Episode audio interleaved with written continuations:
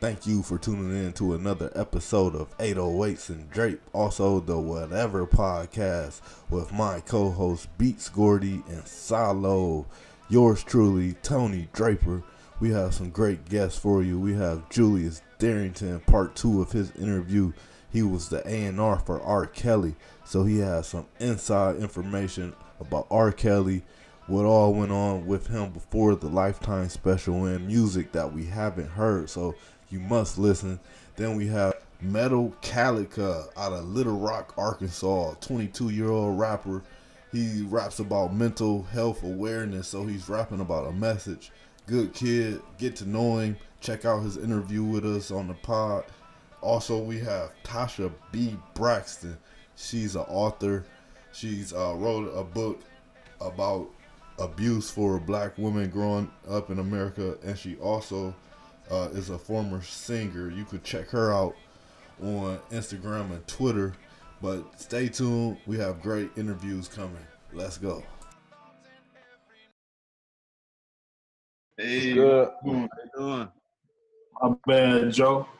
so we we gotta apologize because we lost our week. All of it? No, I just Uh, about the second one. Yeah, That's all good, Joe. I don't, you know, all the all the exclusive stuff that we was talking last week. I don't even, I don't even remember what I talked about. It Yeah, was was talking uh, about some of that, um, well, that was um in the in the works for uh Kels before uh the lifetime situation happened. Um, some of the projects he was working on, and um, you was talking about uh how he was able to um how you were going to be able to help him as a uh, A&R utilize his talents to uh, better fit him. Oh yeah. Um, basically, uh, we did three albums. You know what I'm saying? We did three albums.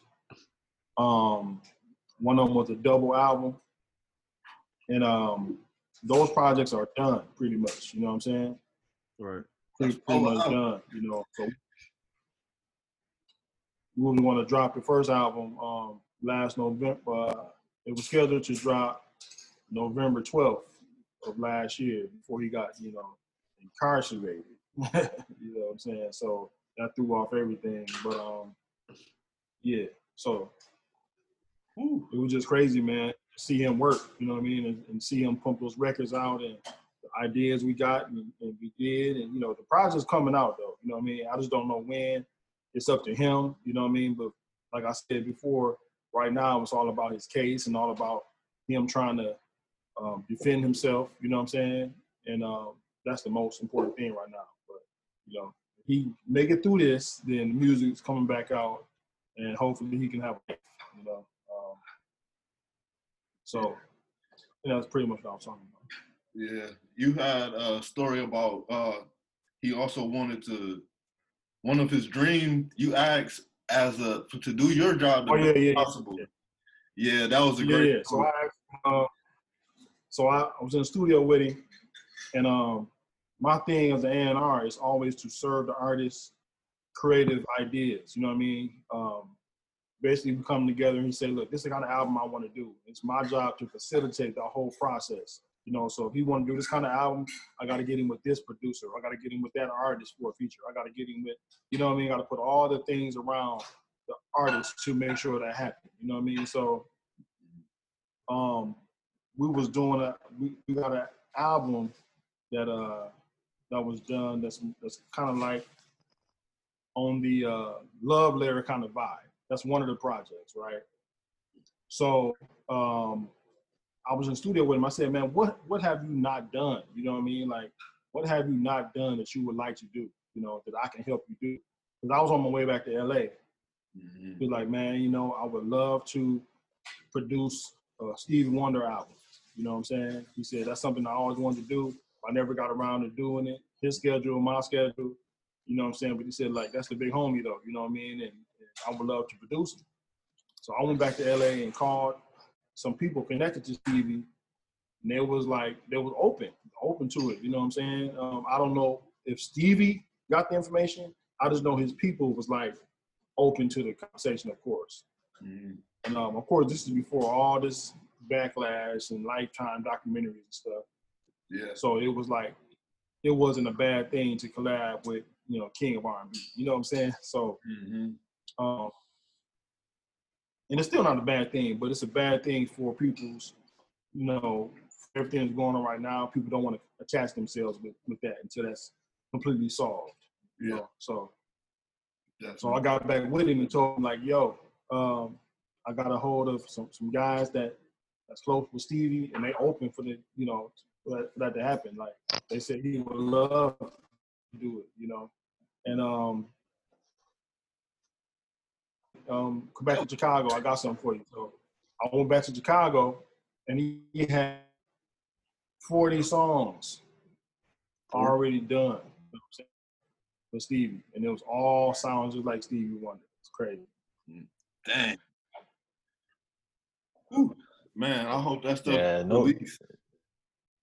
Yeah, there's no denying he a talented, he a real talented dude, man. Now you He mentioned dope, man. you mentioned before that uh, when the situation of his incarceration happened, that he advised you to uh, go through some of his old work. How Yeah, expensive is that work? Like how many years and how much music Uh, he- exactly he had so it's real organized, you know, because of course, you know, we got computers and stuff, you know, so he basically had a hard drive for every album. You know what I mean? So how he work is this. This is how he work. And I'm gonna just keep it 100 with y'all. So how he work is this. If he trying to do an album, he do like six, seven albums to get that one album. You know what I mean? And it was like it was crazy for me because I never worked in that kind of environment. You know what I'm saying? It's like if we want to do 12 songs, we might cut we might cut 18 songs. You know what I'm saying? And pick out of the 18. Mhm. He had cut like 400. You know what I'm saying?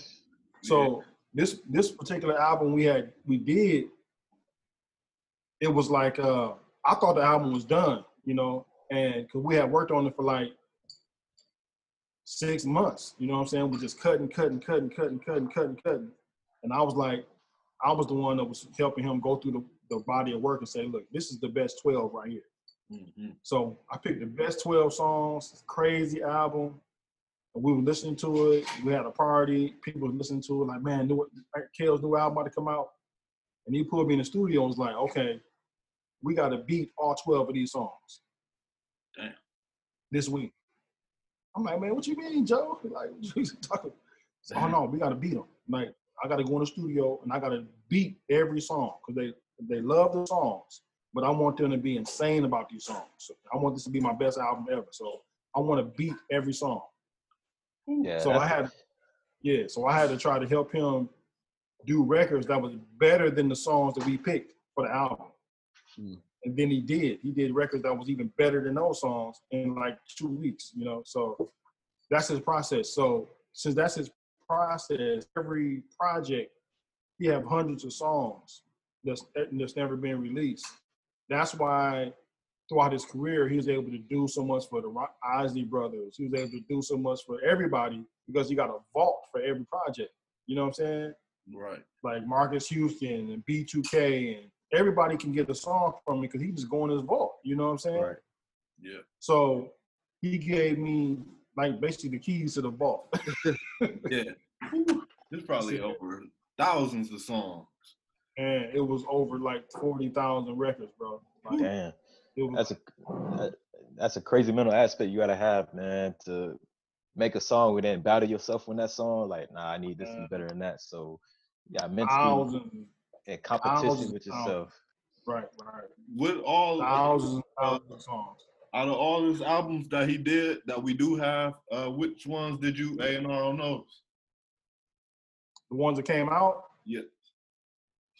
none of them. Oh, okay. I was not, the, the the lead A&R for all the albums that came out was Wayne Williams. I was his assistant. Ah, So these projects that supposed to had came out was my first lead A&R albums. You know what I'm saying? But the song that's out that I A&R was is Born to My Music. Uh, I admit, Mhm. you know what I mean? Those those songs. So Okay. this this is going to be my first go around as the lead A&R. Okay. You know what I mean? Yes, sir. Yeah. Damn. I know it hurt when all this, that lifetime shit happened and caused the the all the attention and it's like the a wave. It's like it, it created a new movement. So I, I know that was that sucks, dude. But it's like, man, it's like this, man. You know, I, I'm a firm believer in God, and I think everything happens for a reason. I think um, I know I know him personally. You know what I'm saying? And I know he's not what they're trying to say he is. You know what I mean? Um, you know, and like- like I told him to his face, only thing he has done that has allowed for this to happen is just be too open to people. You know what I mean? And you know that's kind of like the duality to it because he has to be an open person to be so creative. You know what I mean? That's why his music was so creative and so everyday people because he was around everyday people. But if you an icon and you surround yourself with everyday people too much, then things like this happen because you are they look at you as the plug or the or the opportunity. So everybody got an idea of why they want to be friends with you when you just want to kick it and, and have a good time. But they like, okay, I need you to save my life. you know what I'm saying? Yeah. So you got that many people pulling on you for so many years, and so many people with these opportunistic ideas about how they can use you to bring themselves up. Mhm. You know, and that's the uh, and the blood is in the water, then it's, the sharks go eat. You know what I'm saying? So that's Mm. kind of like you know not to get on deep into his case, but I'm just letting y'all know as, as men that has that's what's happening. You know what I'm saying? yeah. You know, it's like if I start a rumor about you, you know what I'm saying, and you know, just because of something that look like may look like what you think it is, and I start that rumor and I get some some traction behind that rumor, Mhm. then anybody can jump on that rumor. Yeah. You know what I'm saying? You know, Yeah. anybody can jump on. I have rumors about me. I had rumors, you know, about me before in life. You know what I'm saying? And it's like if anybody any traction of a rumor, Yeah. Then everything you do look like that rumor. Yeah. Yeah. They Yeah. changed You know what I'm saying? perception of it. It's so hard, especially nowadays, man, where you pretty much uh guilty until proven innocent, man. So Yeah, you get especially when you back. You know what I'm saying? And it's like yeah. this is what I always tell everybody, even when they try to throw that pedophile thing at me. I'm look, man. I know and have seen stories of pedophiles. You know what I'm saying? Mhm. Pedophiles have kids accusing them of doing things to them. Right. You know what I mean? Mhm. R. Kelly has never had an underage or teenage girl coming out and saying this or that happened to him. Mm. You know what I mean? Right. Like th- that's never happened. So if you've been in the game for 30 years, you've had access to females for 30 straight years. And if you're a pedophile, at one point there will be some teenagers coming out and saying, Hey, I was touched. Hey, I was molested. You know what I mean? Yeah. There's never been nobody to say that. No. There's Yeah. never been a teenager, a teenager or a child actually saying these things. It was Was your a lot to um me. was your connection with him? How was your last conversation with him? Oh man, he said, uh, "Thanks, you know, thanks for supporting me and riding for me, bro. You know, I'm doing terribly, I'm doing terribly well in here right now. yeah. You know what I'm saying?" He said, uh, uh, "You know, I just want you to know that um, I always tell you that, you know, you got all that head up under your hat. You know what I'm saying? And and um, next time I buy you a hat, I ain't gonna buy you a hat. I'm gonna buy you the whole hat box. So, I don't know. I got a big head like that. I mean, he always say I got a big head. That's a Crown on my head, bro. Another thing you forgot was like your top uh five R and B records. Oh yeah, my top five R&B records ever. Yeah. Said, uh, uh, Marvin Gaye, what's going on? Uh, uh, Stevie Wonder, songs in the key of life.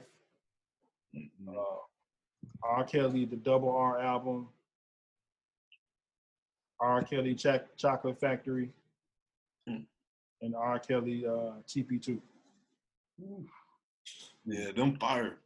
I got a question. So you manage uh well you work with King Los. Uh, I said uh, on part one of our interview how I thought he had the best verse on uh Yeezus. I thought for at that time he was like I was like, man, that's the king of Chicago. He about to for show take over. Do you still feel like that's where his trajectory is? You said the King of Chicago. Yeah, ain't he from Chicago? King Uh, Lo? Los from Baltimore. Oh shit, I thought he was from Chicago. Nah, he's from Baltimore.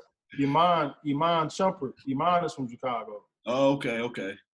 But Yeah. uh, uh Los from Bmore, Joe. And um he uh he Los is a genius, man. You know what I'm saying? And he's Mhm. just uh one of those artists that is, is really engaged with their art and the process. You know what I mean? Um, he got some projects that's about to drop. Right now, the climate is so weird right now with everything that's going on with us. It's like Mhm. you know, a lot of art is not dropping because the Yeah. climate ain't right. You know what I'm saying? Can't go on tour. Like you, Right. yeah, you can't tour, you can't, you know what I'm saying? And, and some of your records may not even be relevant to Mhm. to what's going on. But Los is the kind of person he's really uh, has a re- very elevated thinking. He's very pro-black, and you know what I'm saying. So he got a lot of content that will definitely be relevant. But I don't know, I don't know when he's dropping. You know what I'm saying? Mhm. Yeah, But, I um, like him a lot. Yeah, but I uh I had him in the studio with Kels, you know what I'm saying? I had him we we did we did a few projects, uh me and Los that, that came out, you know what I'm saying? And um but I want him to do to put out an album. And that's the next thing for him, to put out an album. You know, we did Rhythm and? Flow, He don't have no all his projects been mixtapes so far. mixtapes. He had a uh so, somewhat of an album that Mhm. came out under RCA. Mhm. you know, um, that's kind of like when that happened. A little bit after that, that's when I came on board. And they didn't. I don't really think they did a good job in marketing that project. It's an album, you know what I mean. So he's never really had a full push for an album, you know what I mean. So Yeah. everything he's done is based off mixtapes, features, stuff like that. Damn. So this next thing he's doing is going to be like his first push as you know a real album, you know what I mean. So yeah. Yeah. I think the first person I heard um give like a um a a good okay for uh King Los was Diddy. Yeah, Diddy, he the guy who kind of Co-signed him. co-signed him and got him and put him uh, in the, the light of everybody. You know what I'm saying? Um, but, but everybody, you know, respect Los, man. From Kendrick, everybody. You know what I'm saying? And you know, he's like a big homie to a lot of those guys, even Kendrick. You know what I'm saying? Um, Kendrick just got famous. You know what I'm saying? But Los is doing that, doing that type of music. You know, when Kendrick was a little homie. You know what I mean? Yeah. So he like he one of those genius type level artists, bro. He's like he's really a genius. You know what I'm saying? And um, when it comes down to his art and stuff like that, you Mhm. know, uh, very smart guy as well. You know what I mean? Uh, love, love him to death. Talk your head off, but I love him to death. Yeah. Speaking of King Los, man, I said, you know, I, I watch battle rap a lot, man. I seen he had stepped on the battle rap stage, man. How you feel about that? I mean, you know, he's to me, he's so he's uh graduated from that level, you know what I'm saying? But it was still good, good to see him jump in and uh, in that sport, you know what I mean? 'Cause it's really a sport, you know. Yeah. Um, I think it's, it's very hard to see anybody try to battle him, you know what I mean?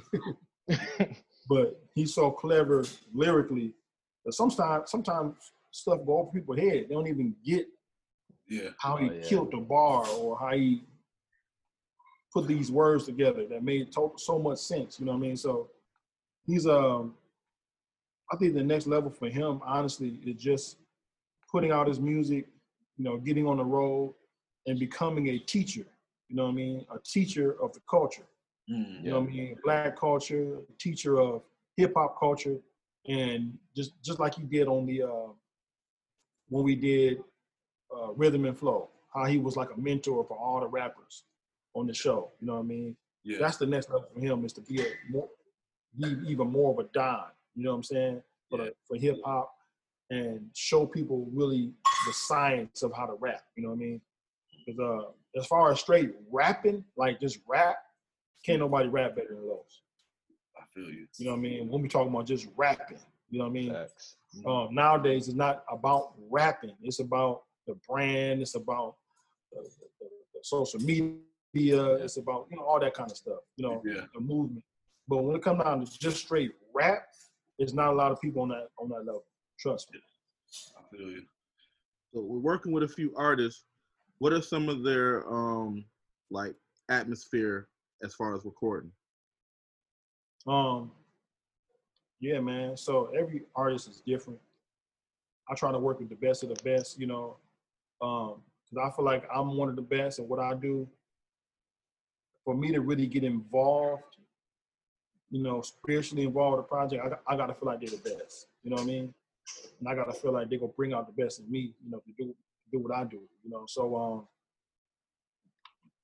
every artist that that's the best in what they do, they always have a different environment, you know what I mean, to bring out th- their best. Mhm. So, um, Timothy Bloom, I know you heard of him. He's a two-time Grammy winner, genius level producer and artist. Mhm. Timothy Bloom, his studio environment is very um, soulful, but it's like it's very kind of mind you of a reggae vibe. You know what I'm saying? It's very spiritual vibe. You got like certain rocks in certain places, and I mean, um, his studio's in his home. He don't like record nowhere else. Um, King Los, he like his his atmosphere to be more people in the studio with him. You know what I'm saying? He like to have conversations in the studio to inspiring. Um, you know, he's very open in the studio, like open to not really ideas as far as as far as creative ideas towards him rapping, but he's open to like conversations and stuff like that going on in the studio. You know, um, Kels is a total different, total different thing. He like for his studios to be exclusive, studio sessions to be exclusive. Um, pretty much nobody's in there while he's recording except his engineers or maybe his A&R. Um, he don't record in front of nobody, you know what I'm saying? Except like myself, his engineers, and Wayne Williams. So it's only been a handful of people who's actually seen him work. You know what I mean? He's very exclusive with that. You know what I mean? And I don't know why. You know what I'm saying? Because it's like ain't nothing to hide. You just dope. You know what I'm saying? But he likes to jump into the character also of R. Kelly. R. Kelly and Robert is two different characters. You know what I'm saying? So I can tell what he about to record because he jumped into R. Kelly character. You know what I mean? You Yeah. know, it's a whole different vibe. You know, he, he hip hop kind of like flashy clothes, maybe sunglasses, and he started getting into this whole character. Then, then he turns into Kels. You know what I mean? That's like Um, uh, so he actually the that in the studio. it's kind of like uh Huh? it's kind of like when actors gotta like uh real they get into that like the Heath Ledger like I'm about to get into this character. Yeah, that's what it is. That's what that's what R. Kelly is. It's a, it's a character. You know what I mean? So it's like I can I can see when you go from Rob to R. Kelly. You know what I mean? Um, I mean, one time we was in the studio. I had my brother in the studio. My brother's the producer. You know what I mean? Um, not Grammy nominated producer named Tub Young, Calvin Tub Young Frazier. So Yes, he was in Chicago because he's uh he was a musical director for BJ the Chicago Kid. You know what I mean? yes, sir. So they was in Chicago doing a show, and I called called him like, "Yo, come to the studio, man. I'm in the studio with uh, Kels, and we about to vibe." So he came to the studio, and um, the studio is like when you walk in the studio, it's like a club, but then you go back into the room, the hallway. That's the actual studio studio.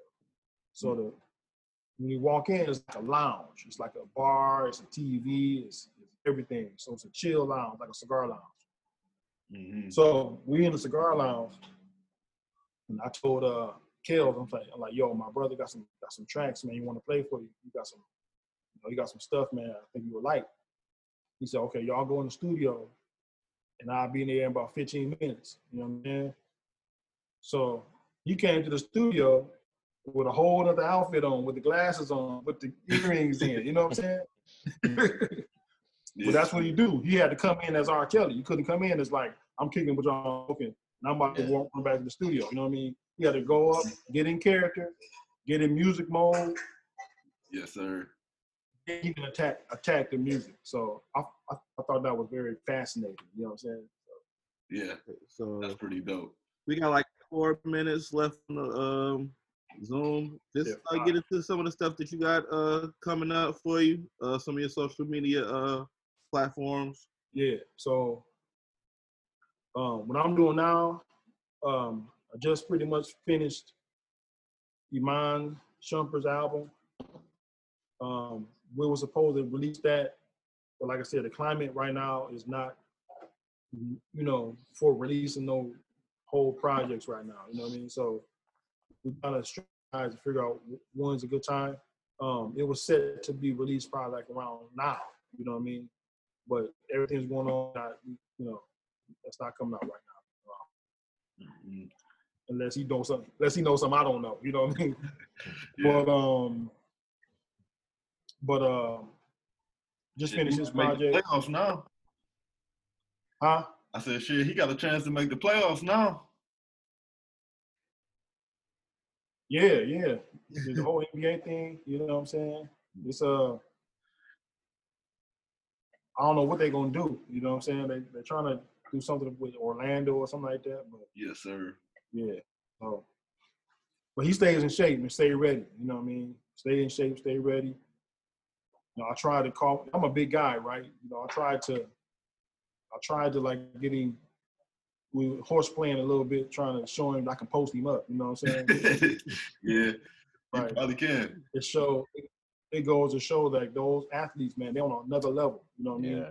Mhm. I'm a big dude. I'm like 6'2", 270. You know what I'm saying?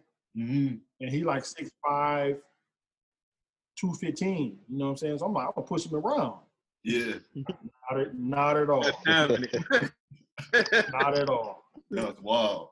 He was looking at me like, he was looking at me like, Joe, what you doing, Joe? Like, come on, what you doing, bro? Like, I'm playing the post. Yeah, And I looked up some videos of him. I looked up some videos of Dirk having trouble posting him up. yeah, that's wild. That's fact. And I'm putting my whole 275 on him, like body to body. You know what I'm saying? He wasn't he wasn't moving. And not only was he not moving, you know how you, you play defense with your forearm like that, right? yeah, He wasn't even doing that. He would just had his hands up, letting me do that to his stomach. like just straight up deep. Damn. You're like, bro, you too like, bro, this ain't nothing. Like, so that was a very interesting experience. I never, I never put my weight on a grown man and didn't get no, you know what I'm saying? No results. You know, I'm like, wow, these niggas strong. You know, so uh, So he was looking at he was looking at you like Jordan did Scott Burrell.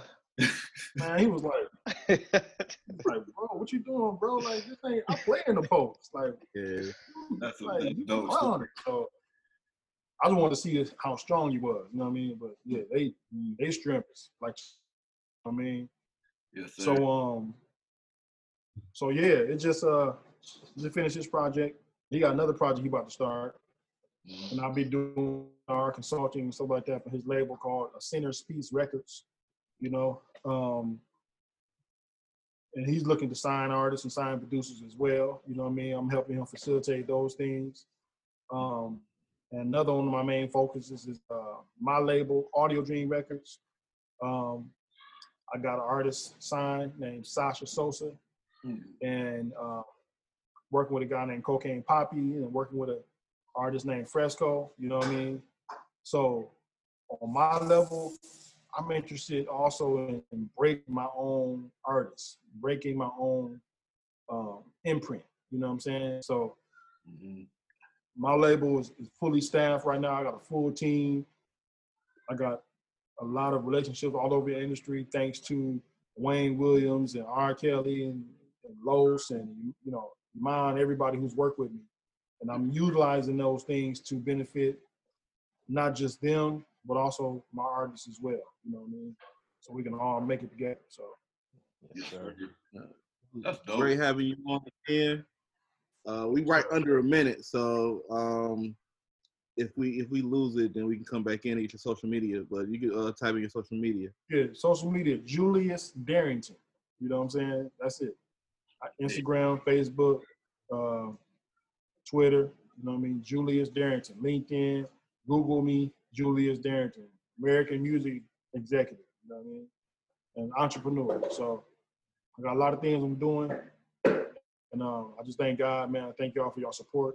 You know what I'm saying? I do a lot of interviews like that, but y'all some cool brothers. You feel me? So Yes, sir. um, I'm always happy to do whatever y'all need. I'm gonna bring my artists on too. Happy to have you. Would love to have that. them on too as well. Yeah, got you. Come back anytime, bro. Yes, sir. And let me know when you got the links and stuff. Yes, For sir. sure. Okay, 100. So that was part two of the Julius Darrington interview about R. Kelly. It was a good interview. It's uh, good to see some insight from a friend of R. Kelly, someone who's still sticking with him, uh, guilty or not. And we have so much music we didn't hear from R. Kelly. It's just a sad story. And but next up we have the Whateva podcast. It's Solly and Beats Gordy. We're just gonna touch on some topics from this week. Let's go. Here, go ahead. We can record. record. The You council know- list getting getting bigger every day. You see the Yeah. Georgia, you talking about the Georgia football player, the dude who uh got exposed for Yeah. tweeting for the Bills? Yeah, Jake Fromm. And I think that was like in 2019. I'm talking about like Doja Cat, Trina.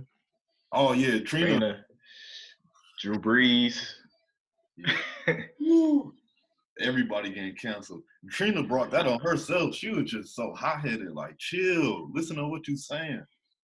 Dog, yeah, You cannot know- say you cannot apologize after saying I said what I said.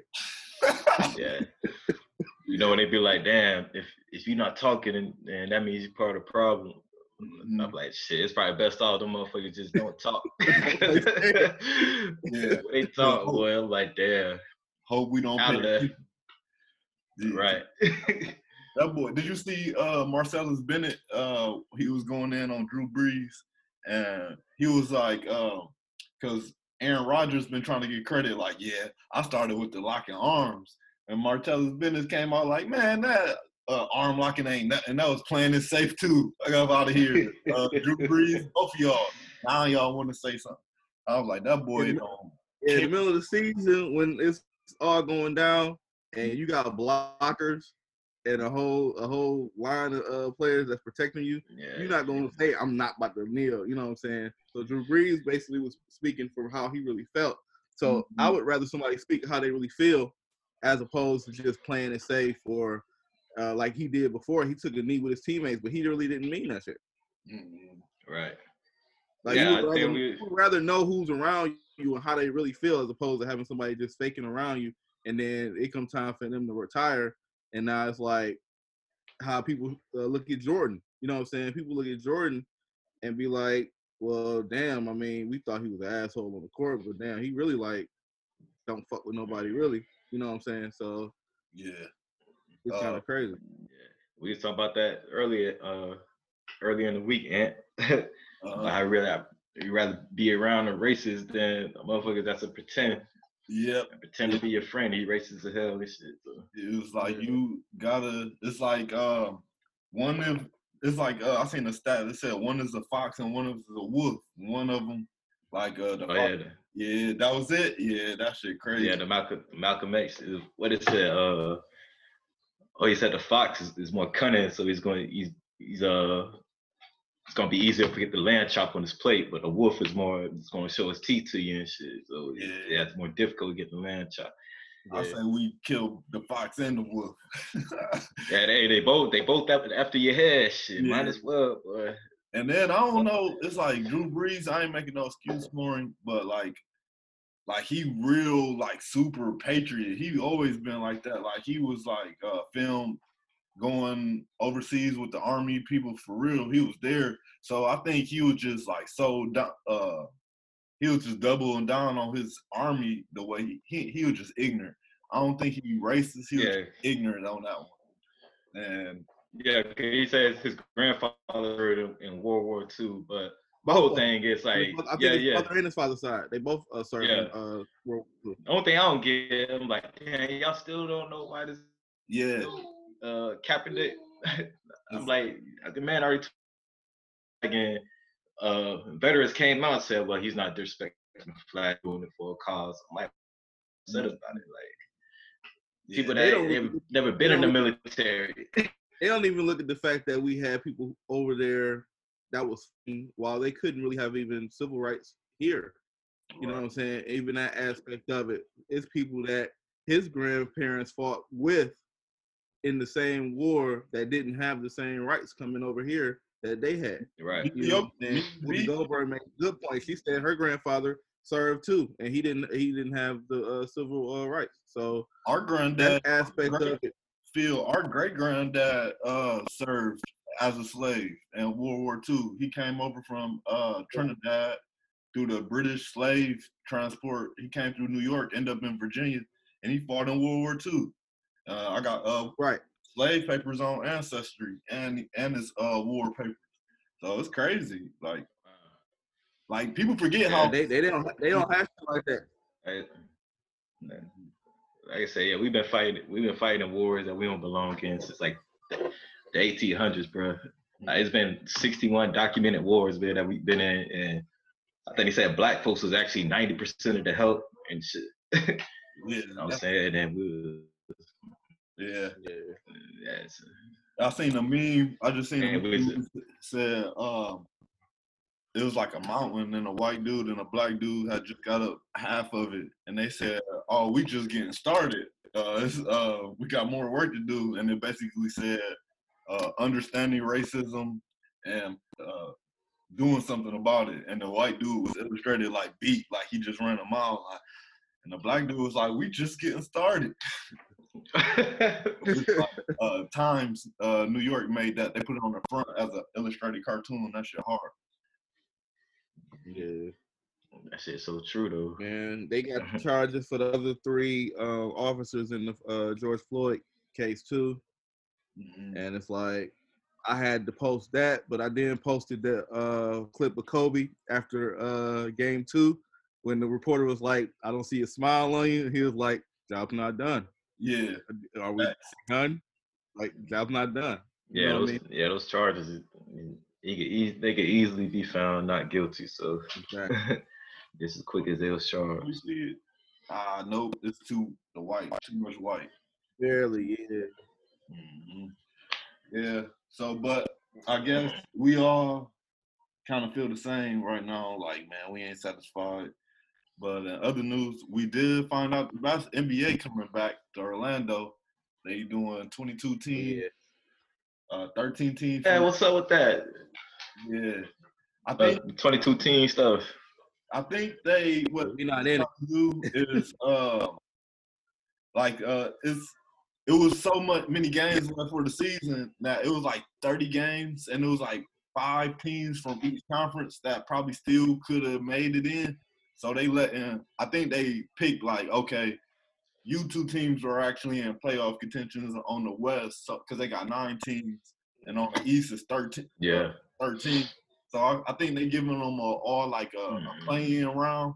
So you get a week worth of like a season, and then they're gonna have a playing game if the ninth seed, four games of the eighth seed, and then they gonna start the playoffs. Okay. That shit about to be lit. Can you imagine all the athletes, NBA players in one city in Orlando? Oh yeah, shoot, Orlando. they, they they might just gotta stay inside, man. Mm, The athletes, cause like you said, it's gonna be lit. Unless they're just gonna be staying at Disney. Right. They probably got a complex. It's gonna be like the Olympics. Like, you know how that is, all the Yeah. mhm, you know, all, Shoot, for that that long period of time though. Uh, all the Yeah, they probably about to be built a, uh, a Space Jam dome like uh they did on Warner Brother lot with Michael Jordan. that shit in space. Who y'all think gonna win it? Y'all think it's still gonna be um and then they saying uh Kevin Durant might get a chance to uh since the season then got extended, Kevin Durant might come back. Uh oh. Man, that'll be Brooklyn. Brooklyn in contention, right? They seven seed. They're the seven seed. Seven seed. You know? I don't think they're gonna drop either. If Mhm. the, if Durant come in, they won't drop. They'll probably go up if they um if they can. They'll probably go up to like four. I mean, not four, maybe five, Yeah. They probably seven. That's possible. Yeah, it's gonna be nasty. Uh, right now, It just depends on momentum. You know what I'm saying? Like everybody else, everybody done stopped, so it's not like nobody got a momentum on them either. So Yeah. like Kevin Durant starting off, everybody else restarting too. Down straight. They would have to play Toronto if playoffs started today. And uh, and with Durant, they can beat. That'll be nice, man. That'll be like the best part of the season to get his, him to come back. Like it was Saudi uh, losing him last year, and then to get to see him all year. So that would be a plus. And then they cheated. Uh, they didn't put like we didn't extend it to 13 teams. Now they got uh, gave Zion a chance to get in the playoffs. You know how the NBA do for the stars. They gave Zion a shot. That'll be dope. Wow. You look at these standings, man.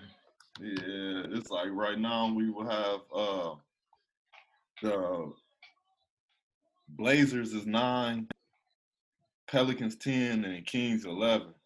So um and Memphis eight with Ja Morant, the young man leading his team. So that'll be good. The the playoffs to see who actually get in for the West is gonna be just as good as the playoffs. This little play-in tournament gonna be dope. I think they should do it every year. Yeah, that old school 18s from East. I mean, the West, yeah, we already. Mhm. Zaire got six teams clinched on both sides. ain't it? Well, Yeah, shit, now that I look at it, Brooklyn and Brooklyn not gonna go up that much because they down by um they down nine games. eight, so- eight, yeah eight nine games yeah so hmm but they they better than the teams that's right here with Durant. yeah, yeah. How One many teams in the East is thirteen?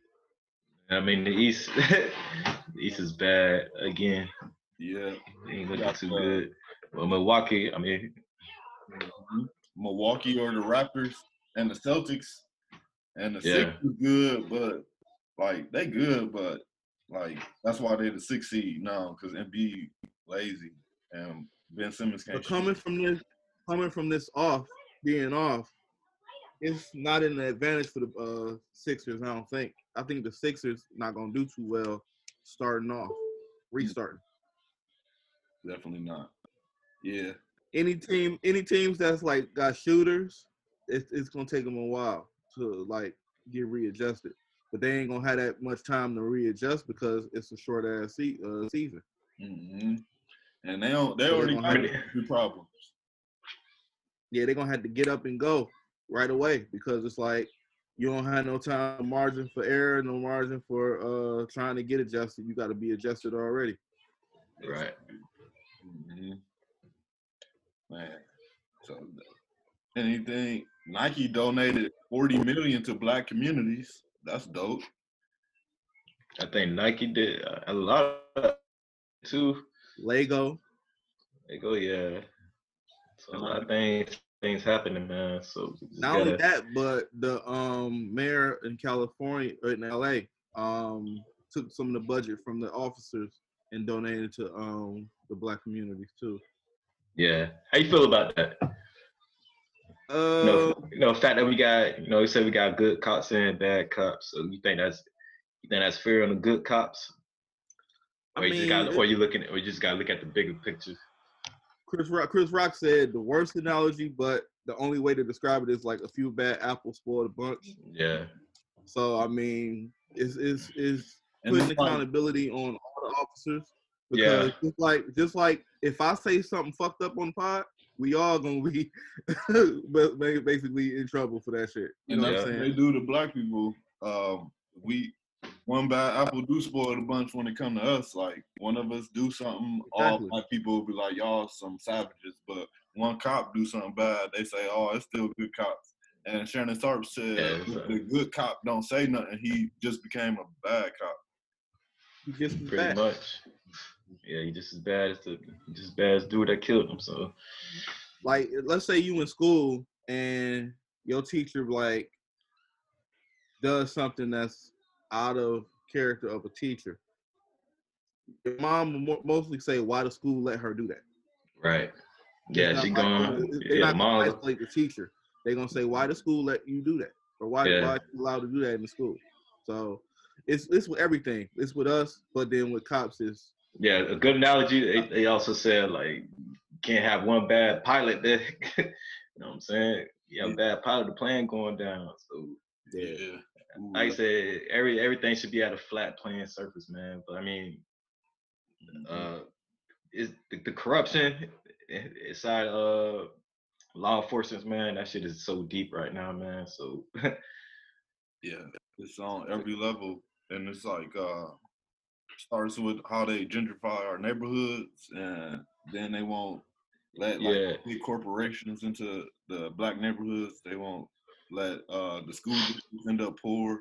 Then we get the education Right. gap, and then they yeah, only and then when if you start booming drugs because we can't get a job because we didn't get an education or you don't like our culture, and we get over police. I see. Uh, you see, I mean, uh, yeah. that football player? Uh, he said he wore number ten. Uh, he just got traded from the Texans to the Cardinals. Uh, the oh, Hopkins. DeAndre Hopkins. Yeah, the, he uh, said he wear receiver, right? Yep. He said he wear number ten because his uh, cousin got ten years for six hundred uh, dollars worth of drugs, and like that's a lot of time, man. For six hundred That's some dollars. Even going back to the George Floyd situation, a, a white guy posted he paid with a counterfeit bill and he got probation, and George Floyd got a death sentence. And they said it wasn't even real. It was real. They just found out it was a real. The twenty dollar bill was real. Yeah. That's wild. So Did y'all did y'all get to see the um the little live that uh Candace Owen put up? mm-mm. Yeah, that chick. I, I know it's so educated but so fucking dumb Man, at the same time. she's like really sick. Like I I don't I don't get how like they say Stockholm syndrome as far as like with her defending and caping for um the officers, but it's it's just like a deep sickness of you know, you ever met somebody who just wanna be right yeah, all the time, even to the point where it's like you know you wrong, but you got to find an angle in being right in the situation. yeah, I hate that shit. Like you don't got Run down his whole his whole criminal record, Mm. and it's Like, like you can got- say all that stuff, it don't justify what happened. yeah, that got nothing to do with it. Like I don't understand what people got to be either on this side or this side. Like it's some shit in between also, and that's that's Mm-hmm. right and wrong shit. Like exactly.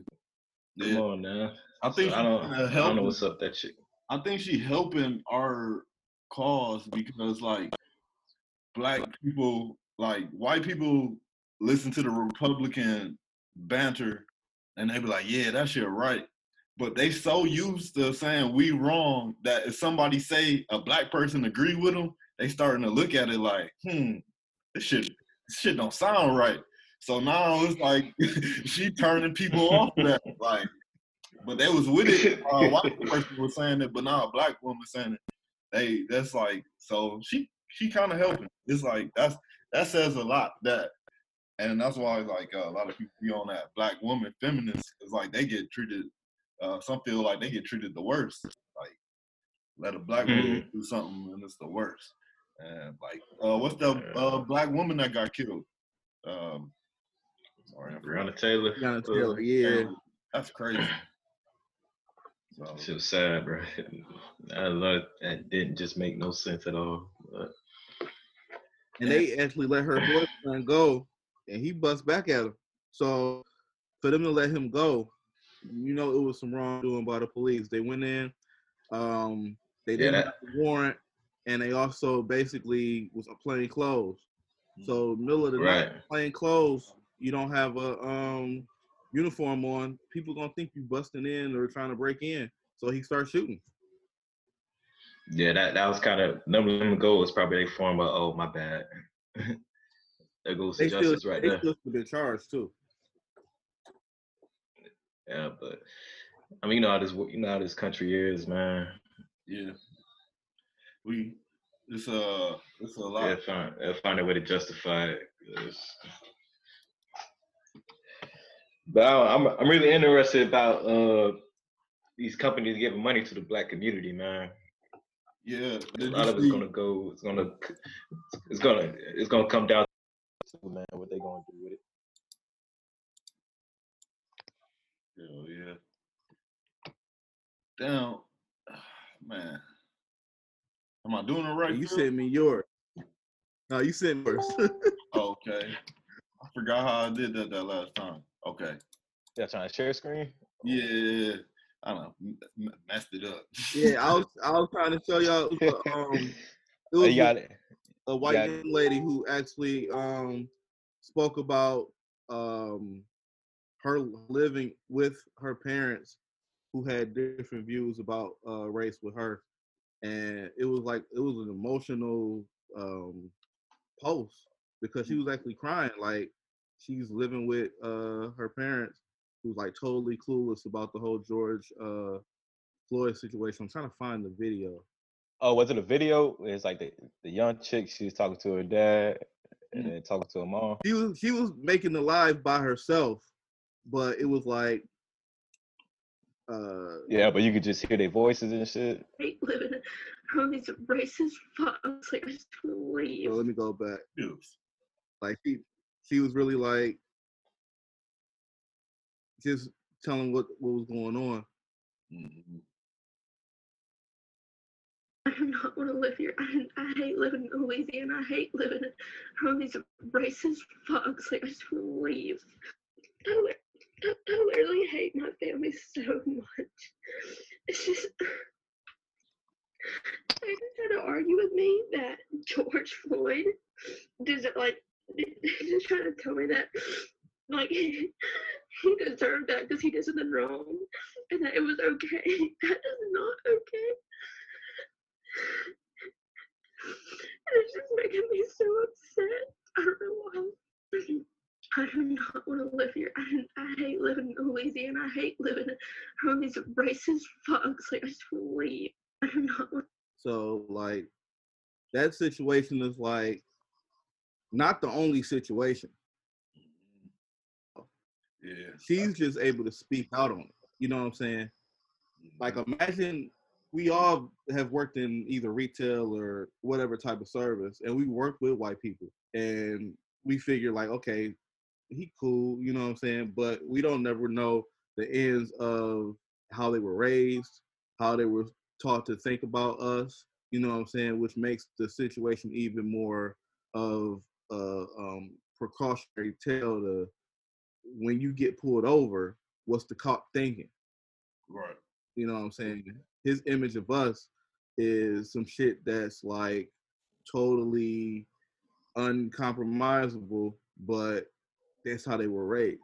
You know? Yeah, that's that's why I don't get cops when uh you know some people get pulled over. You know they're like, "Yo, why are you so dramatic?" It's like, "Shit, I don't want to get shot, man." I'm like, well, no, all cops are bad. I'm like, well, y'all got the same image, image as us that you know all black folks are bad, man. So you gotta.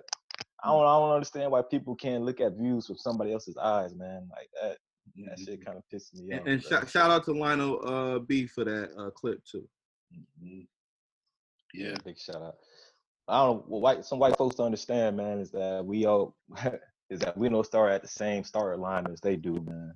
Like they they got a whole bunch of privileges that that we don't got, man. And you understand they they was raised up and they parents already thinking that they uh that we're inferior to them and shit. Yeah. You know what I'm saying?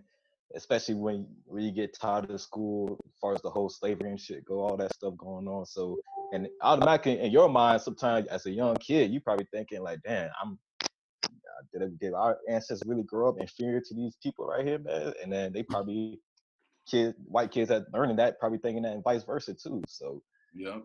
And all the don't- I don't- images they had on TV all our lives. Uh, when we was young, we didn't get no black superheroes. We was always the cr- uh, thug in the movie. We didn't get nothing and on TV. They Yeah. depicted us as thugs our whole lives growing up. They just stopped. That's why black Shit, people. yeah, we Yeah, just I'm- stopped. We we I'm- still getting slave movies and all that stuff. Like, and then they actually changed the narrative in some slave movies, like Harriet. they had her as like a, an Avenger. they should let that shit alone, man. Like, if you're not gonna do it the Mm. way the way you know it's depicted, just don't do it at all, man. Like. They always whitewashing history. That's another thing. They always white. They even Yeah, what man. This D.L. Hughley said when they white they whitewashed Jesus, and then they even got black people still worshiping white Jesus. When yeah, that's that's That why it's called alone- his. that would just mess up your mind on the loan. That Yeah, you that's- God look like them, So we looking up to the, what somebody look like them, that automatically make them look down on us. Yeah, they said they was gonna have uh, Sandra Bullock play Harriet Tubman.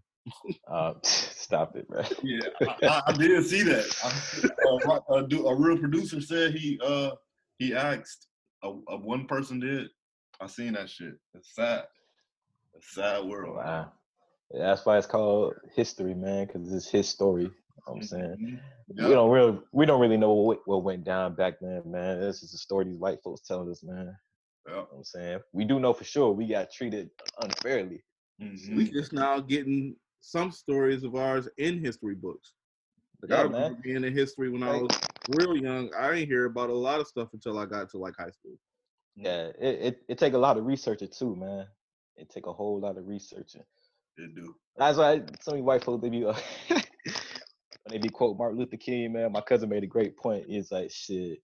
If he was alive today, speaking speaking the way he spoke, man, people be like, "Damn, y'all always want a handout, man. Yeah, I seen that. Yeah, Yeah, somebody 'cause- said uh, was that on that same post? He said somebody said he had a uh before he died, he had a a sixty percent disapproval rating, and now he got a ninety percent approval rating. So it's like back then people hated him on the low. It was like majority Yeah. people hated him then. Yeah, what it what it was, he was trying to get back some some land that we was promised and shit. That, that's what really got him killed and shit. Like the whole seg- segregation is like, yeah, okay, but I mean, And he started talking Yeah. about classism too. He started attacking uh started talking about we can't have poor people out here. And yeah, yeah, cause Mhm. yeah, cause he, he know that shit wasn't fair, man. yeah. Like the, the way we was put in, it's like, yo, like we supposed to be over here, but y'all put us over here. You know I'm saying y'all promised us this shit over here. So he's like, nah, we got we need them checks, man. You gotta cut that check. We need that. He Yeah. said, nope. And a lot of people don't know he started talking that violent shit. Uh, he started talking violent, like uh, not violent, but like he was aggressive too at the end. Yeah, yeah, because because yeah, the more people, the more poor black folks you started to see, man, that shit had them hot, boy. Hell yeah. Well, And that's vice good. just Uh, Next up, we have the up and coming rapper Metalecalec out of Little Rock, Arkansas. We just gonna get to know the kid, get to know his music, see what he's talking about. He has a cause mental health awareness, so you can't hate that. So next up is the interview with the up and coming rapper. Little Rock. I'm gonna let you introduce yourself. What's people? I'm Metalecalec. I'm a 22 year old hip hop artist coming out of the rock, and I'm trying to do it different. Yes, sir. Yes, sir, man. First of all, it's good to have you on, man. Like I said, appreciate you joining in, man. But I was going through some of your music, man. I was going to ask you how much, you know, how much does it mean, you know, how much does it mean to you by getting the message off to your music as far as the importance of mental health, especially at a time right now where people forced to stay home, man. You know, some of those some of those mental health issues stem from home. Yes, sir. Um, a lot of people, you know, go through things, and it's like they have this pain and all these things they feel, and like they sometimes they feel like they need a voice to express that for them. So it's I'm a, I'm grateful to be in a position to be a voice for people that are in pain and just be able to give people something to relate to. You know. definitely. Yes, sir. Yes, sir. Who were some of your influences for your uh, music growing up? Who were some of the rappers that your favorites as a, a kid? I love this question. I got a list: Drake, Hey, Kendrick, Cole, Jay Z, Kanye. That's a dope ass list. hey, for sure. For sure. That's like a top five. That's a nice top five all time right there. I Yeah. appreciate you. I agree with like hip hop, but of course I like other genres. But like, like as for hip hop, like that's my favorite. You know. As a uh, person who actually sang or uh, raps, I'm sorry, what was one of the first songs that um you gravitated towards that let you know either you wanted to do it or you could do it? Um. So like in like March 2015, I was in 11th grade and I was sitting in class, and um I saw like a preview on like DatPiff of like Tyga's mixtape. It was like lo- uh, loyal and focused. And I like listened to it and I fell in love and I was like, I want to do this. And then I ain't turned back since, you know? Yeah. Hey, uh, shit. You So- made me feel old as hell, man. 11th grade, 2015. right. Uh, I just looked up. You it say your wiki say you born in Denton, Texas. Uh, are you growing up, do did you listen to like uh any like Swishahouse, Mike Jones, Paul Wall, like those rappers? Um, I was listening to your I've heard of It's kind of similar. yes, dope. Yeah, I've heard of them, but I haven't really like super duper got into their music yet. But I was I was born in Denton, but when I was six months old, I moved to Little Rock. Ah, okay, okay. Yeah, man, I know you say you're 22 years old, man. So, uh, like I said, hearing that list, man, as far as people that influence you, man, that's pretty impressive, especially with this new generation coming up, man. you know, y'all, y'all get a lot of slack too, man. But you know, it's it, it's it's a bunch of y'all, man, that's that's doing real good things, man. That's pretty much guided the right way mentally, man. So, what's it like as an up and coming artist, man? You know, in this industry, you know, you sometimes people put out something that they put their heart into, man, and then some people just don't feel it. And you know, sometimes you put out something that's, you know, a lot of playing around with it, but a lot of people like it. Mm. But how do you adapt to that? For sure. I mean, versatility is a big thing for me. Like, especially this year, a lot of the songs that I've dropped have been like very personal, vulnerable records. But I dropped this new song last week called Drop, and there's a dance challenge to it, and it's something fun for the club and for the radio. And people are gravitating gravitating towards that record too. So it's like it's good to be a well-rounded artist and just offer those different styles. And like just being younger like this, I'm aware that most people that are my age that are doing this, of course, they're not like as meaningful with it.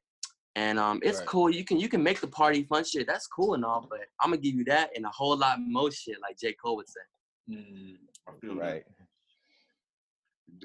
It's all about having substance nowadays uh, because the bubblegum shit gone. We hear it and we be done with it. But like you got something that really stick to somebody how they feel or touch, make somebody. How do you feel about uh Triple Triple X before he uh, died? Was he uh, influenced or did you like his music? Because From what I heard, from what I heard, I did enjoy it. I felt like he was very impactful. Rest in peace to the man for sure. And I feel like God had major plans for him, and you know, it's it's unfortunate what happened, but he was a great guy. What was one of your uh biggest moments for you so far? I know when you got uh verified on Instagram, you probably woke up like lit. Uh, what? yeah, that was that- a day. Where that was a day. Um, probably when I had like I had my first video on Facebook get like a million views, or when I was on TV last year, or or when, I saw people like tattooing my name on them or like crying to my songs. I was No, this is crazy. you know. Yeah, that's what's What is up. one of, what Thank is one of the uh, best places you like to perform? Um, I haven't performed much yet, but I can't wait to perform in like Dallas or LA or New York, you know, or Houston, just like all the major cities. I can't wait to go everywhere around the world, you know? Right. Yes, sir. That's dope. Thank you. Yeah, man. I know one one of the greatest things as an artist, man, is to have your music touch people, man. That's I know that's a big up for you too. But as far as I know, you gave um, as far as some of your artists that influenced you, man. But which artist would you like to work with the most? Probably Drake over everyone. Drake is like my number one. Like I see him as like a father figure. Like he was the father I never had, you know? Yeah, that's deep. Yeah, For sure. that's what's up, man. Uh, Thank you. well, who? Uh, Little Rock. Can you give us a like uh, a little summary of the hip hop scene in Little Rock? Like, like any local rappers or rappers that once made it from there before, or just like just a little background. Cause I'm from Ohio. Beats is from Detroit. Solly from uh, Florida. So I'm not really familiar. Like, give us a little bit of uh, how it is there. The only, only thing I've heard about Little Rock was, of course, the Little Rock Nine, as far as history goes.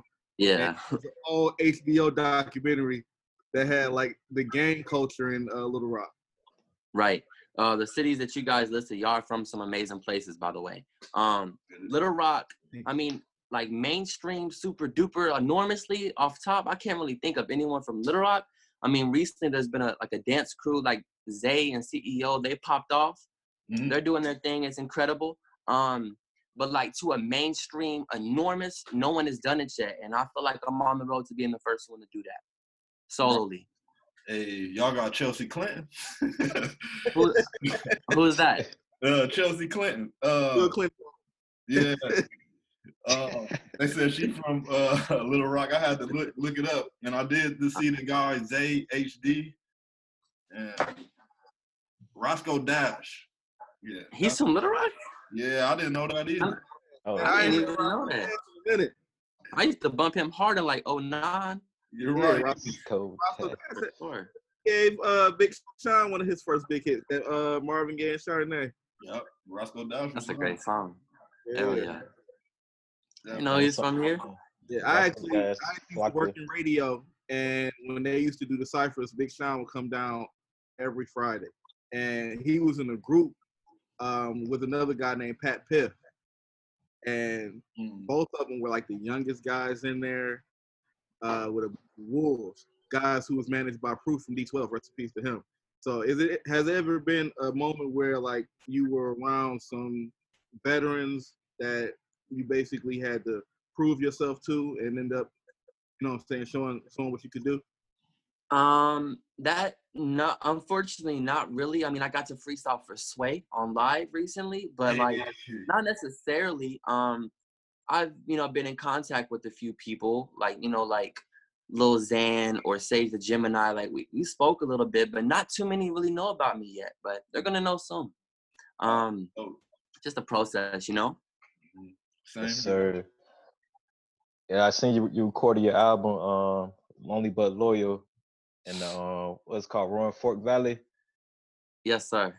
Yeah, well, well, I mean, what was the purpose of going there, man? Is that like the the temple, man? Kind of like to get away from everything, to keep your head focused with it.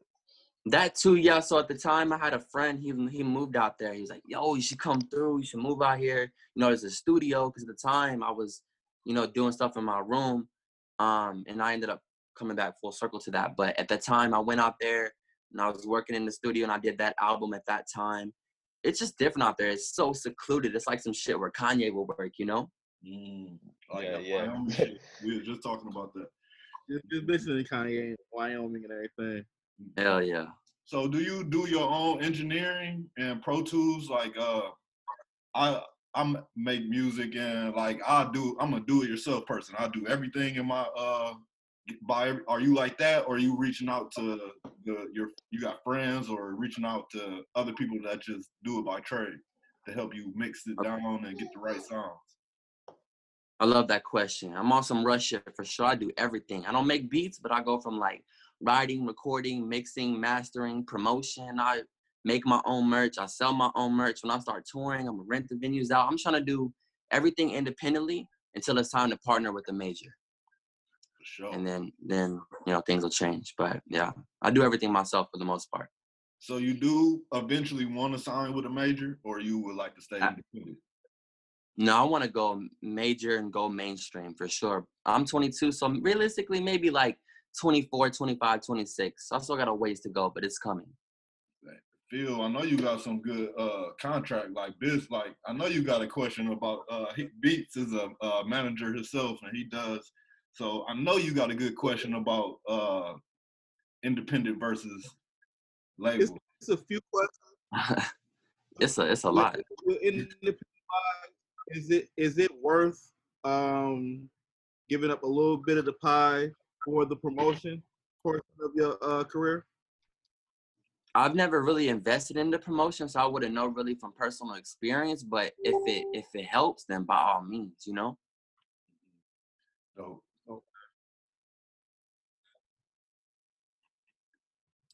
you muted, so Say what? My bad. This is my last question for me, man. As far as like how you adjusting, man, through as far as getting your music out there through this whole quarantine period.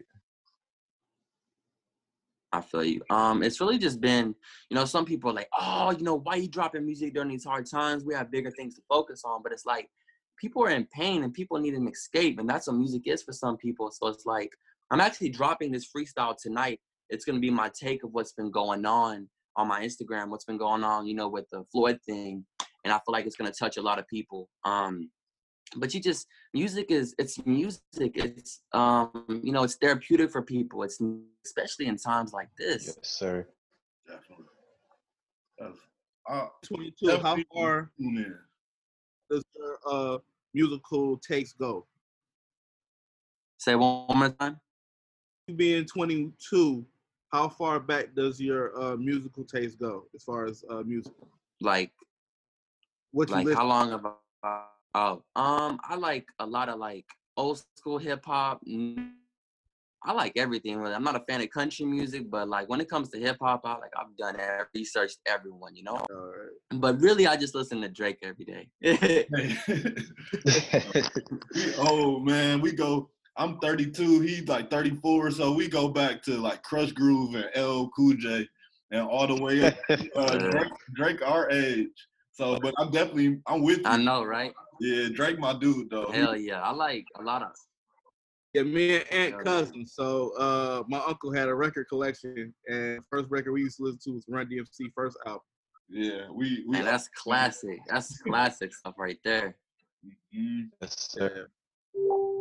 Hey man, but hey, I wish you the best, man, on your future, man. You sound you got a good head on your soldier on your shoulders, man. You're very talented dude. You got a good cause, man, as far as rapping, as far as getting the message out there, man. So before you head out, man, just give everybody your social media feed. How can they reach you? How can they uh connect you through your music?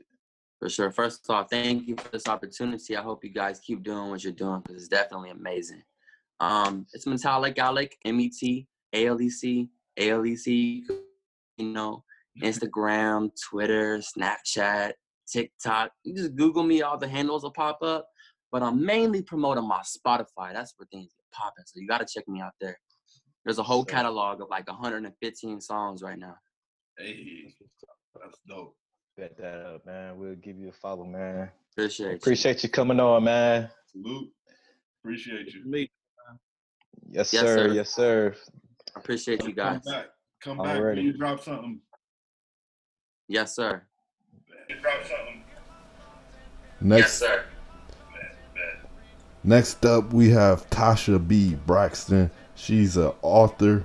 She also stands up for the black community, and she's a former singer. She brought a great interview. You definitely want to check out her book. It's called Dark Chains. But up next, Tacha B. Braxton. Check out the interview with the pod. can't do that. We have to really pay attention. So it's irritating and and we're fed up. So I'm sorry, I keep talking this shit. Oh It's no, just- keep, we that's what we like here. We let we love it's irritating.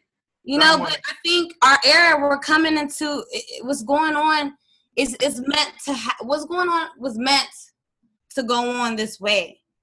It's not a coincidence that everyone's just waking up and having these thoughts at the same time. Like this is the era to be like fuck that. Enough. You know, we're we're also, you know, we're sitting up here dealing with what we were so called taught growing up. That's a big part of a problem. It feels like it's just us, the new ones coming up, and then the older generation. They're not. They're just so set on their old ways. They're not. They're not listening. But we're the ones bringing this fucking change. Everybody's fed up. We don't care. This generation won't give a fuck. We're like, As this a- is what it is. We're open about it, and it is what it is. as a black woman, what do you feel like is harder to tackle, uh, patriarchy or the racism? You having to fight two things at the same time. Whew. I can't uh, lost your audio. I don't think she can hear us. fight the racism and fight the sexism and the misogyny and all the shit that we're used to that.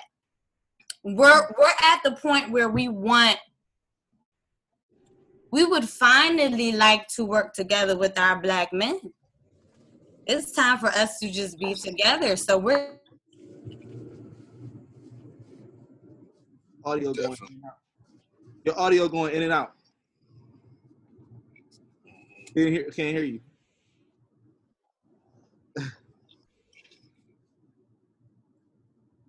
Hello?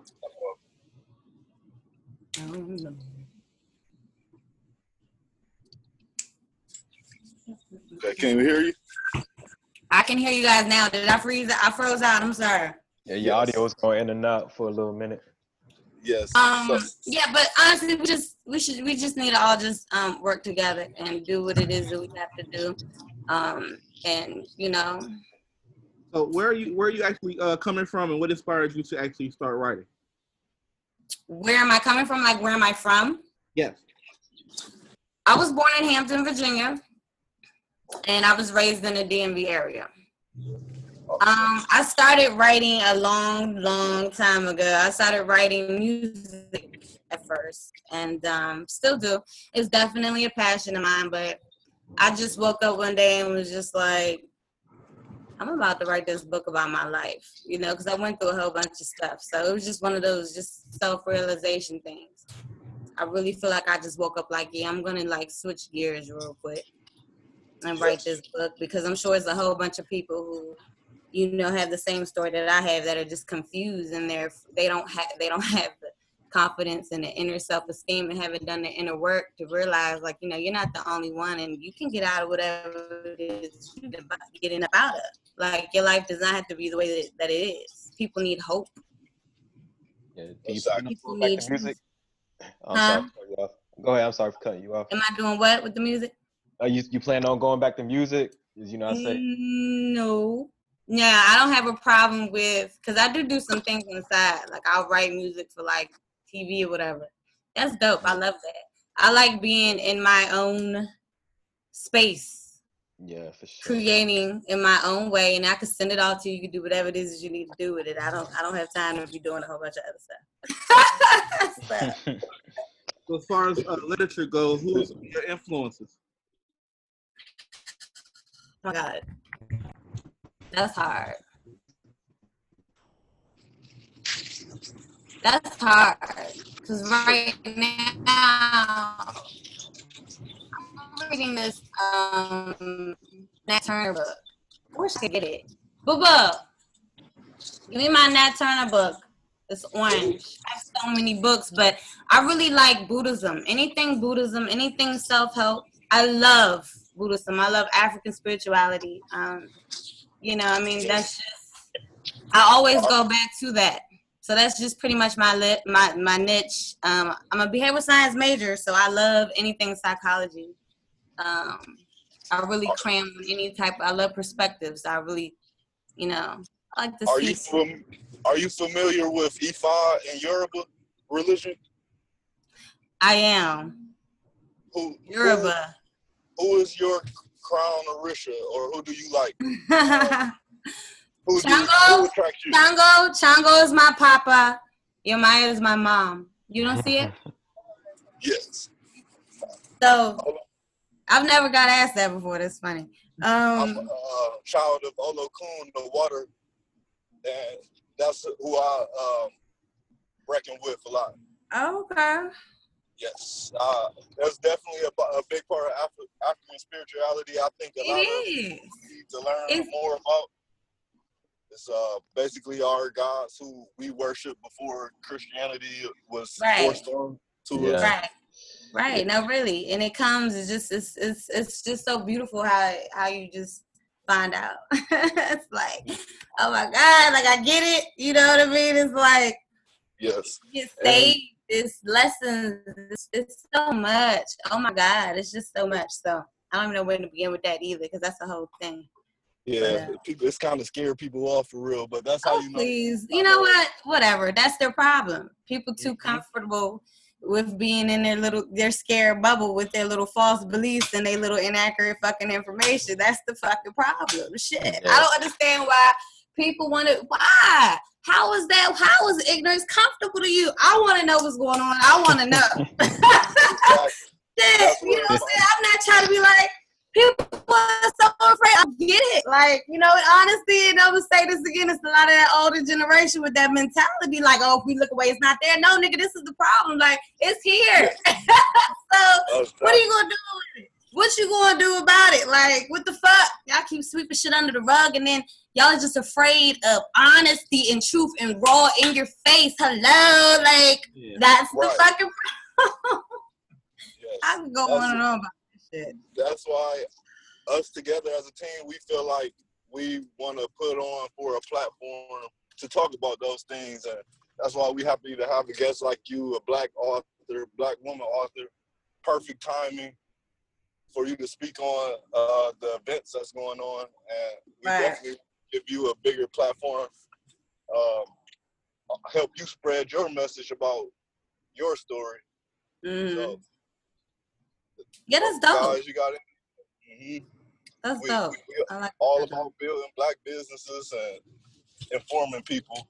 Right. My man Solly, that's his main thing is you got to look at it from both sides and finding the middle point Right. instead of everybody just so biased. Like you can speak on that, Solly. Yeah, we were just talking about, especially with politics and stuff, with liberals and conservatives. I'm like, you ain't you ain't got to take one side or the other. That's I mean, that's that's part of the problem with the country today, man. People take one side or the other, but they're not really looking at what's right and what's wrong. You know what I'm saying so. They not even looking at the information and shit. Yeah, I'm saying I was like I was on Facebook the other day. It was funny because you know you have it's an article saying, "Oh, this child is missing," but I'm like, you got to click the article to see. You know, You gotta read. Yeah, the like? So I, I got tired of telling people like the, I got tired of telling people like yeah the, the child been found three days ago man like this article I get it. I mm-hmm. get it. It's really it's frustrating because it's like you know, and then you have people who are just afraid to speak up on their views because they know they're not going to be heard anymore. Because as soon as somebody understands what what, what what team are you on, what side are you on, they stop listening to you and shit. So it's just Yeah. like, damn, you know what I'm saying? It's just the fuck is wrong with y'all? Like I'll you know I'll watch conferences and stuff. And then I'll go on the media and just literally listen to somebody just twist the person's words. And I'm like, oh my God, like he didn't say that, she didn't say that. What the fuck? And then why y'all moving it? Like that shit doesn't make it's so petty to me. It's petty, Yeah. man. And they're all distractions. And it's just it's come on. It's just we cannot I love my apps. I love my smart TVs, but we cannot be that lazy to where we just want fucking information fed to us. Just sit there like a fucking toddler and get a spoon fed to us the shit, and then be mad and want to fucking, you know, be all in your feelings because shit isn't how it's supposed to be. Right. Y'all want to argue before really making a change. That's the fucking problem, man. I be so irritated. And I'm just, I'm loving these young people because it's the young people like, what the fuck have y'all niggas been doing? Right. What y'all been doing all these years? What the fuck have y'all been doing? Oh, now we got fix it. Now everybody mad at us because we fucking truthful. Get the fuck out of here. That's crazy to me. I'm sorry. That's but I'm I'm passionate because I think we can all realize that it started with our personal lives. It started with us noticing that shit in our families and in our everyday lives, and then it's like fuck that. Like if I can be this way, if I can be myself and be like I'm the black sheep. Fuck what y'all think. Fuck what has been going on. I'm developing myself for me right now. If we could do that shit in our own families, imagine. Can you hear me? Yes. Where's Anthony? That's a fact. yeah you sound like Oh, there sound- we go. I, I actually saw like me a list. Somebody had made a list of people who were canceled because of the recent. I'm sorry. You And said what? Somebody made a. made a list of people who were canceled because of the recent events and people speaking out. And LL Cool Right. was on it. And the tweet that he made was verbatim. Imagine how someone being raised, raising an inter, uh, a biracial child would feel right now. It's crazy. It's He scary. came out and she's married to a, uh white man and said basically the exact same thing, and she didn't really get any backlash. Mm. You know what I'm saying? So it's kind of like we're saying the same things, but they're being taken differently. Right. You know, who's saying it or how they're saying it. Yeah, I think people need to be more open with people's perspectives. And then we also have to understand that um not saying that you know, even when I say this, not saying that what they're saying is right. It's just that people only understand from their experiences what they've been through and all of that other shit. You know what I'm saying? So it's like I think if everybody's just open minded, if we could be logical here and be like, okay, yeah, no, you're wrong. This is racist and check I'm gonna check you. And then you on the other side, like, damn, you know, yeah, I am closed minded. I shit. I was raised by people who were like this. They were racist. So it's it's it's like, oh my God. It's just it's just Yes. it's just, you know, like I said, I'm a behavioral science major. This is what I do. It's not about um it's about breaking down your the mental, the mind, where they're coming from, what the problem really is. You got to break down the data to find solutions. Everybody want a solution, but how are you gonna get it? You got to break the shit down. You got to surge in the shit. I mean, that's Yeah. what it- it's Yeah. science. You sound like me a couple days ago, vent to my girl. I was- I was going off, man. Oh. but yeah, I, I is- def- Ain't nothing wrong with healthy debates, man. Ain't nothing wrong with it. yeah, I definitely agree with you that it start it starts with yourself first, man. Especially mm. you know black folks, people in general, man. They got a lot of internal issues going on. They don't, and they feel like it doesn't need to be addressed, but mm. they don't realize those issues are causing probably more than half the problems in your life just because we can't get where we are. But Right. I definitely feel you on that. Yeah, it's time for real life solutions, and yeah, we fed up. We angry. Absolutely, we have every right to be. Sometimes you gotta show motherfuckers what you about to create. They change. It's respect. It is what it is. We've been doing it for centuries, so everybody knows how to gain respect. What? Mhm. What is your main like? What now we got them listening? What would you want to happen first? Like, what's mission number one? Like, Mission number killing- one, with what? Like what's going on with the events right now? Yes, in the world, society now. Oh yeah. First, you can lock up those police officers that that fucking was laying on my man. You could do that. You could lock them up for killing him in cold blood with no compassion but your evil asses. You can lock them up forever, or and or lock them up for a little bit, then give them the death penalty for that shit. Shit, honestly, I'm very old school. When I say old school, oh, oh, I'm the like take a sword, cut the head, roll it, boom, right in front of everybody, just like how y'all did it. Oh y'all, but you know we can't do that. so I you know. gotta lock them up a little bit. Make them deal with the, the angry black people. Make them deal with them angry black people in themselves and them other people that don't don't play that shit. Then that's it. Y'all clocked out just like how y'all did George Floyd. It is what it is. I like that. Phil, you got any other questions? Yeah, I just wanted to ask as far as with um you did music before from what I hear. Um what drove the transition from doing music to writing? I was honestly just really tired of like the industry, honestly. Look, I was I wanted something real. I wanted something organic. I wanted people that I could trust, people who, you know, was on the same page as me. I was looking to grow. And then you, you know, I come from a very abusive environment. You know, I grew up in an abusive household. I didn't want who the fuck I am and what I should look like. Mm. That was the problem. If I want to grow as women, we grow. We're divine creatures. We grow. When we grow, we have different mindsets. You see it on the outside of us. You're not going to tell me I can't have my hair like this and I can't gain a little weight here because Mm. that's not what you signed and it's not marketable. I don't give a fuck. I need somebody that's going to understand that I'm going to change. So what are you going to do? You going to change with me? Are we going to make this work or what? Because you're not going to just have me stagnant. That was Mm-hmm. the problem that I had. My uncle That's just sent me a quote about that. It was like, I would rather be alone with dignity than in a relationship that requires me to sacrifice my self But respect. shit, fuck that. I'd rather be alone and goddamn free. How the fuck I look like? Facts. I like that. yeah. So you were an awesome guest. We, we don't want to hold you, you. but we definitely you you gonna have to make uh, a few appearances. You got to come. back. Especially this was like spur of the moment, and it was like Right. you out the park. But we we want to feature you uh, a couple of times a year. You definitely got to Oh, come. that's awesome. I would love to. I had fun. Yeah, Oh, Thank you for it. being so real, you guys. I enjoy y'all. Keep it up. yeah. Never, Pre- never be silenced. I appreciate the energy, man, for real. All right. Uh, shout out some of your uh, social media platforms and what's next for you. Okay, so my Twitter is this is my old artist name. I can't change that shit because I'm verified. So it's it's Miss Champagne with a Z. I'm stuck with it. It is what it is. Instagram. Instagram though is um at Tacha B Braxton. So um yeah, Facebook and it's just there. Whatever. I'm on there too, but I don't really be on there like that. And what's next is I just found an investor for my book.